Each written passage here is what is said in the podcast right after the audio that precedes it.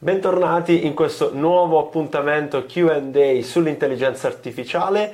Eh, siamo qui al Semeion, alle porte di Roma, un centro di ricerca riconosciuto dal MIUR dove qui davvero si guardano tutti gli aspetti dell'intelligenza artificiale più profondi, più anche dire importanti. Io qui infatti sono accanto al professor eh, Paolo Massimo Buscema, buon pomeriggio. Grazie, buon pomeriggio a voi.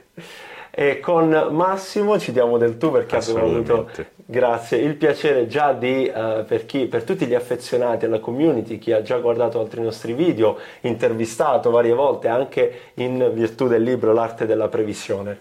Massimo, qui al Semeion dicevamo ricerca, soprattutto in ambito intelligenza artificiale. Qual è il compito più arduo che qui tutti i giorni svolgete? Ma innanzitutto lasciami la possibilità di ringraziare e di dire che sono orgoglioso che voi siate qui perché siete una delle pochissime, rarissime associazioni dedicate all'intelligenza artificiale che fa un lavoro notevole, bene e onestamente. Per cui questo lasciamelo dire come premessa. Grazie. Cosa facciamo qui? Ma qui praticamente eh, facciamo il lavoro che fanno matematici e informatici nell'intelligenza artificiale i psicologi credono di avere un oggetto, che è la mente.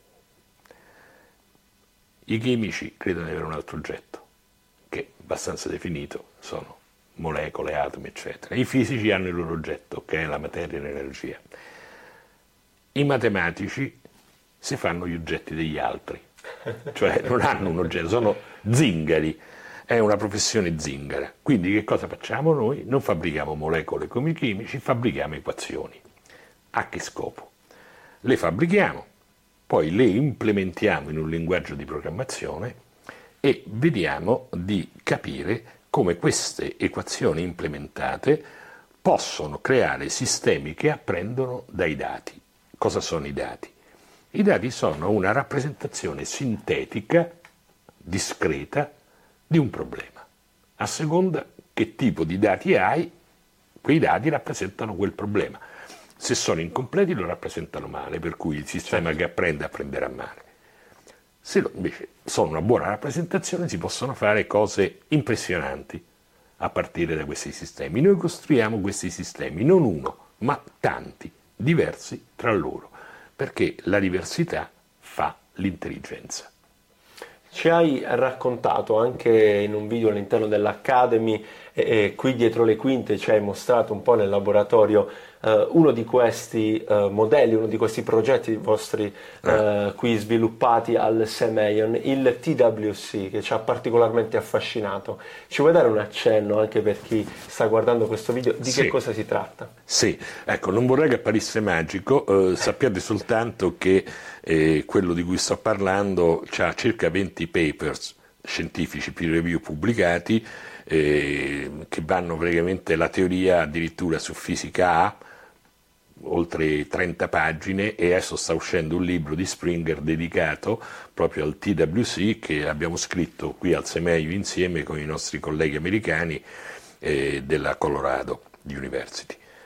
Allora, eh, detta questa premessa in due parole, se tu hai un'epidemia, va bene? Hai dei banali dati di dove si manifesta ogni caso. Sì questi banali dati sono XY, non mi interessa altro. Andiamo proprio all'osso. Sì, sì.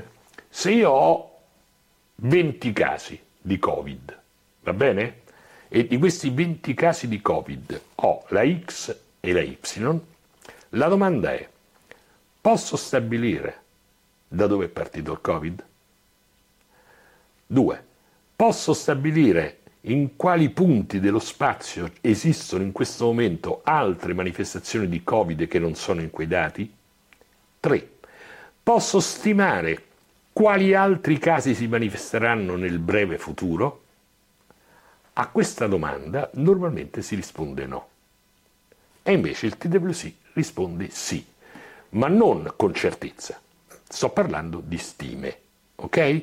Quindi stimare queste tre cose Ora il problema è come si fa? Allora, normalmente, normalmente quando si cerca nel geographic profiling, che è una disciplina che esiste da molto prima del TWC, ok? Si tentava di stimare l'origine di una epidemia, il cosiddetto outbreak, okay. focolaio, no? Cosa si faceva? Si usava una matematica molto nota. Banalmente si vedeva dove praticamente c'erano più casi addensati sì. e insomma in quelle neighborhood, zona... in quella zona doveva esserci il punto d'origine. Questo si usava anche eh, nel geographic profiling per l'analisi dei serial killer, no? Si vedeva i punti dove avevano agito, avevi soltanto le coordinate XY, latitudine e longitudine, e ovviamente nei punti dove avevano agito un po' di più c'era la probabilità che si chiama approccio gravitazionale. Ok? Ora, secondo noi, questo approccio è utile molte volte ma è sbagliato la maggior parte. Mi spiego perché. Allora, immaginiamo un, un erbivoro che vive nella foresta, ok? Non posso adesso passare a spiegare la parte matematica, certo, quella chiaro. c'è già, però una metafora. Immaginiamo un erbivoro che vive nella foresta, un, un daino, okay. va bene? Un daino femmina gravida che deve partorire. Allora, il problema che si pone è andare a trovare un posto dove può controllare i punti dai quali può venire un predatore con molta facilità, cioè col minimo di energia deve poter tenere sotto controllo i punti di possibile aggressione. Ok? Questo punto è il punto che ha l'entropia minima, cioè il punto dal quale, stando nel quale, i punti di aggressione possibile, Intorno. che sono quelli che noi abbiamo all'inizio, i punti dove è successo qualcosa, sono il più ordinati possibile, quindi l'entropia è più bassa. Ora il problema è che la media invece di quei punti è da un'altra parte ed è il punto dove l'entropia è più alta perché la media per definizione praticamente minimizza il quadrato delle distanze da tutti i punti, per cui è il punto rispetto al quale gli altri punti sembrano più uguali. Questo già fa capire una differenza noi andiamo a cercare dove il daino farebbe la tana per essere il più sicuro possibile e controllare la situazione con il minimo di sforzo. Okay. Al punto di vista musicale potremmo dire abbiamo più musiche che suonano insieme, andiamo a metterci in quel punto dal quale tutte le musiche appaiono il più distinte le une dalle altre. Ok? Yes, ci hai mostrato qui, come dicevo prima, anche tantissimi altri ambiti in cui il TWC può essere applicato, abbiamo visto addirittura dai furti d'auto, a attacchi terroristici. Assolutamente, virus. e questa è un po' la particolarità. Diciamo che nella distribuzione di punti dove accade qualcosa, XY, ci sono tre tipi di informazione. Una è l'informazione banale, quella che qualsiasi strumento statistico riesce a tirar fuori, e quella si conosce. Due, c'è l'informazione sporca, cioè perché non è detto che i punti siano precisi. Certo. Ok? Tre, c'è l'informazione nascosta, c'è il codice genetico di quella distribuzione. Ed è quello che il TWC va a tirar fuori, cioè tutta l'informazione nascosta. In fondo, se ci pensiamo bene, se ho 10 punti sembrano pochi, no? Sì. 10 punti. Fai il fattoriale di 10, cioè tutte le relazioni tra ogni punto e ogni altro e ti viene un numero che comincia a essere interessante. Se i punti fossero 30, fai il fattoriale di 30 e ti viene un numero di relazioni pari che per scriverla, le combinazioni, servono circa 30 cifre, se non più. Quindi il TWC è una sorta di analizzatore di tutte le informazioni incastonate, imbrigliate nei dati che non sono visibili e che nessuno crede che ci siano. È un po' come nella teoria delle stringhe che si dice che alcune dimensioni sono arrotolate su se stesse e per cui non si vedono, non sono mm. percepibili. È un po' così anche l'informazione. L'informazione nascosta è, secondo me, l'obiettivo dell'intelligenza artificiale, perché l'obiettivo forte dell'intelligenza artificiale non è quello di costruire un soggetto umano, ma è quello di capire le regole invarianti, le leggi di natura invarianti, tramite le quali i comportamenti individuali si organizzano in comportamenti collettivi. Cioè, come avviene che degli atomi si aggreghino in molecole, come avviene certo. che le molecole si aggreghino in delle proteine, come avviene che un gruppo di persone formi una comunità o una folla. Questo secondo me è l'obiettivo dell'intelligenza artificiale, scoprire queste leggi di natura che permettono di far emergere le informazioni invisibili. Vi invito a mandare indietro e risentire bene queste parole perché molto spesso, molto molto spesso, anche un po' influenzati dai film, dai robot, dal mondo che finirà per colpa della tecnologia e dell'intelligenza artificiale, ci fate questa domanda. Ecco, qui abbiamo avuto una risposta perfetta. Uh, Massimo, ti chiedo, uh, invece passiamo a dire, un ambito uh, diverso perché poi su quello che fate qui davvero ce, ce n'è tanto, ce ne sono tante di ricerche e vi invito ad approfondire anche in AI Play. Um, come funziona invece il mondo della ricerca, soprattutto per voi eh, qui al Semeion, in ambito di collaborazioni e quindi ah, eh, con, eh, la, la, con, lo Stato italiano, con le aziende, chi sono magari anche un po' quelli che sono più interessati? E come funziona collaborare con il Semeion? Ma fino ad oggi con lo Stato italiano, eh, più che collaborazione, eh, si è trattato di, di riuscire a sopravvivere perché lo Stato italiano fino ad oggi si è comportato come, nel migliore dei casi, indifferente, nel peggiore dei casi come un nemico. Ok? Speriamo che cambi. Ce lo auguriamo.